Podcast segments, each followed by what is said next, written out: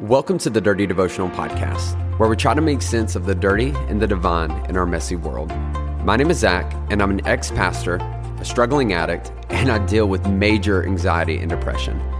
Yet I deeply believe in God's presence in my life and in your life as well.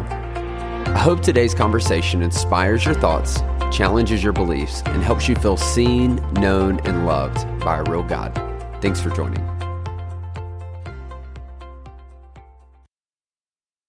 What's up, my dirty fam? Welcome back to Dirty Devotionals. The podcast is all about helping you feel seen, known, and loved by real God. Hope you like my new jingle. That was just for you and probably for this episode only ever. But welcome. I'm so excited to have you hanging out with me today. Uh, Zach here. If this is your first time listening, I'm freaking pumped to have you hanging out.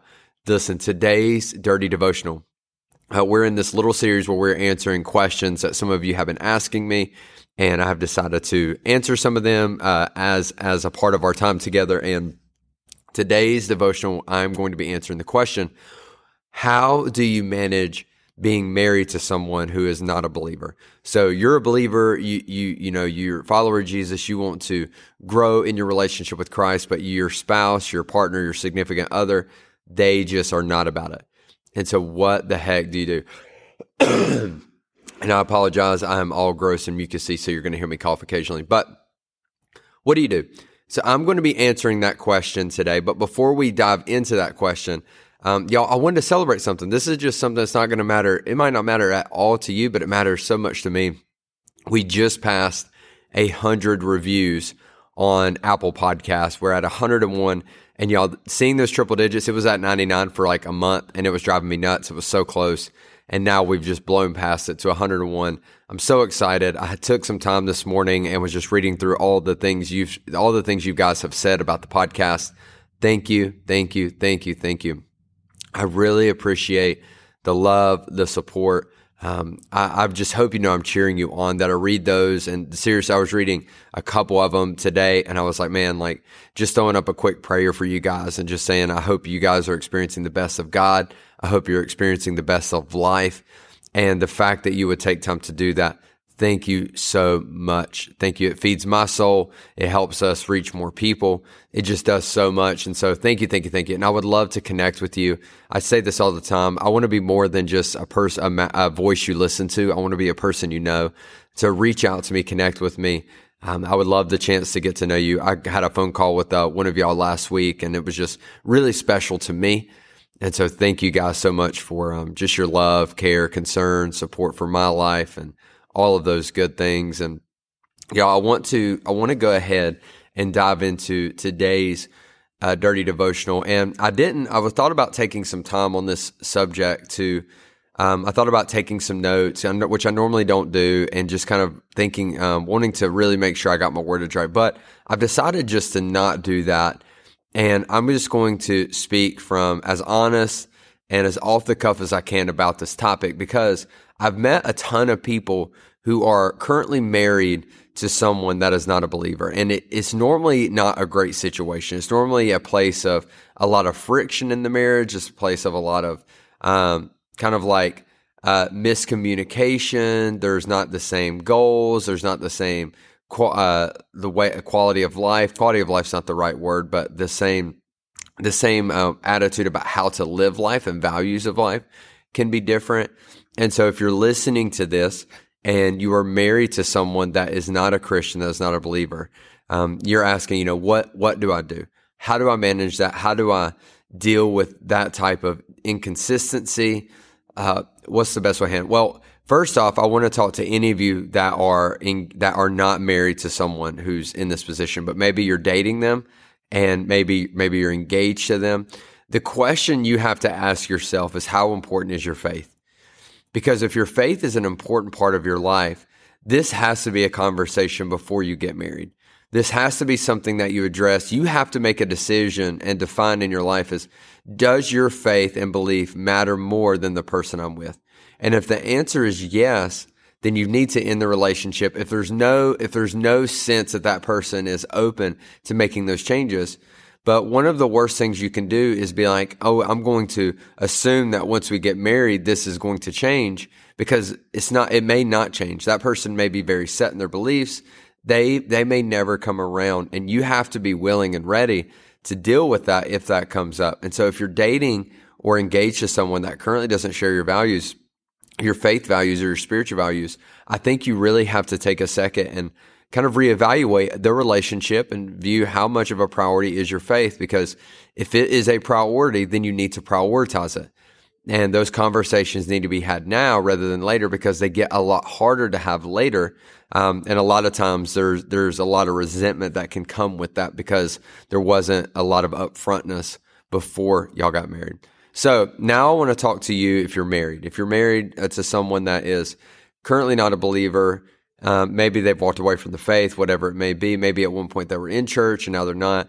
But the reality is, is that you are active in your faith. You are actively wanting to grow in your relationship with God. And then you have a significant other that is not. So what do you do? So the first thing is this, is you are in charge of your personal relationship.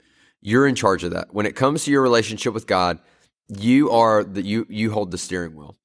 And so at the end of the day, no matter what, whoever the other person is, whatever the other, the significant other person believes, you need to ha- take control of your faith. Um, a lot of times I see people say, you know, I stopped going to church. I stopped reading the Bible. I stopped praying, uh, because, because my spouse doesn't, isn't, doesn't help me with that. Well, that, that's not a really good reason to not di- divulge into that stuff. It's a really bad reason not to grow in that stuff because at the end of the day, as much as our relationship with God is corporate and communal, it's also personal. And there's a personal side of your relationship with Christ that you need to dwell in, regardless of your situation. Even if your spouse what is a believer, like this is, you need to have that personal time with God where God is working on you as a person. And so the first thing you need to do is you need to make sure that you are taking control of the areas you can control with your growth. And so if you have kids, listen, I talk to some moms all the time whose husbands will not go to church. And I'm sure there are husbands who maybe are dealing with this with their spouse, with their wife or their partner that, that you're like, you know, I want to go to church, but it's so much to get the kids there and it's so difficult and it's a lot and it sucks going alone. Listen, I get it. I know it's tough. But the insecurity you feel about going alone because your spouse doesn't want to come, um, the that may be tough, but the reward of getting connected to a community is going to be so much greater. Uh, the reward of being able to hear from a pastor, to be able to uh, corporately get into God's word with other people is going to mean matter so much more that you need to just work through some of that insecurity um, because it's going to be good for you as an individual. It's going to be good for your kids uh, to at least get exposed to some faith thoughts and to and some faith conversations, whether or not they grow up to believe or not. It's just it's healthy to be able to give expose them to that type of environment. Um, and so you need to make sure you're taking control of your faith. The second thing is this is you lead, you are Christ to your spouse. You are, you are the reflection of Jesus to that spouse. And so how you live your life really does matter here. And so you can't be living like hell and doing stupid things and making dumb decisions and being mean, abusive, things like that. And then be like, well, you just need to go to church and then start telling them they need to go do something that that is going to and I'm holding quotation marks so you can't see them that is going to make them a better person and give them a better life when you are being a shitty person and doing really shitty things. And so how you live your life matters. And so you need to ask yourself, am I being the best reflection of Christ in my marriage or in this situation to this person? it's really important that I also say that if you are like in an abusive situation and your spouse is abusive, listen, you don't you don't need to just hang around in that. You need you can get out of that.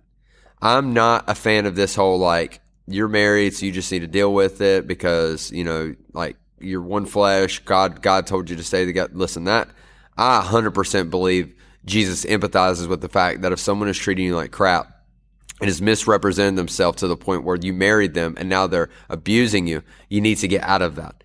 And so being Jesus doesn't mean that you're a doormat and you just get bulldozed over and you get mistreated. That is not the case. Um, but it, what it does mean is it does mean that there are times where you submit, you serve, you care, you love, even when that person may not be reciprocating that. And so make sure that your quality of life and how you live your life is reflective of the values of Jesus Because at the end of the day, this is where I think we all want the roads to end is that at some point, and I see, I've seen this so many times with couples, is that the spouse, the per- person who is not a believer and doesn't want church, is going to notice the community in you. They're going to notice the growth in you. They're going to notice the the new happiness, the hope, the joy, the grace, the mercy. They're going to see that in you, and I'm telling you, it is contagious. It is hard to be around someone that has such value and gratitude for life and positivity in life, and not want that. And so I would encourage you take those things we talked about today and make sure you apply them to their to your life. And listen, I'm not telling you it's going to change. I can't tell you that your spouse is going to one day become a believer. I can't make that promise.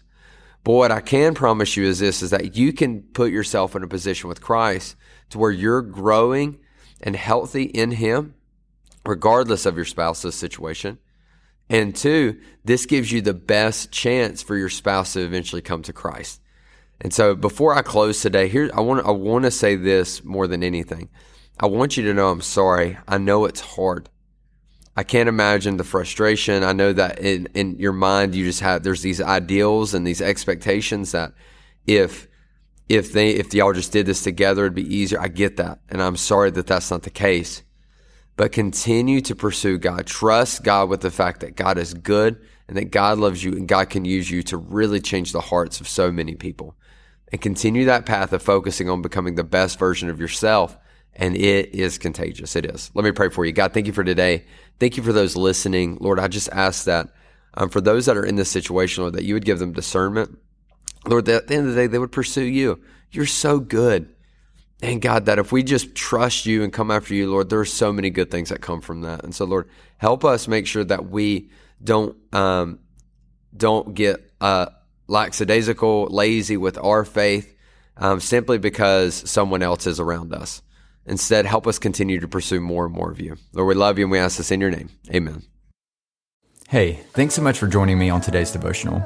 If you want to get more connected, then be sure to follow me on Instagram at Z underscore chill. That's at Z underscore C H I L. Or you can connect with myself and other listeners through our private Facebook group. You can find this by searching Dirty Devotional Podcast, Dirty Family. Lastly, if you enjoy the podcast, please take time to rate it on iTunes or Spotify. This helps us reach more people and lets us know that my content is making a difference in your life. Most importantly, I hope today you felt seen, known, and loved by a real God. Be blessed.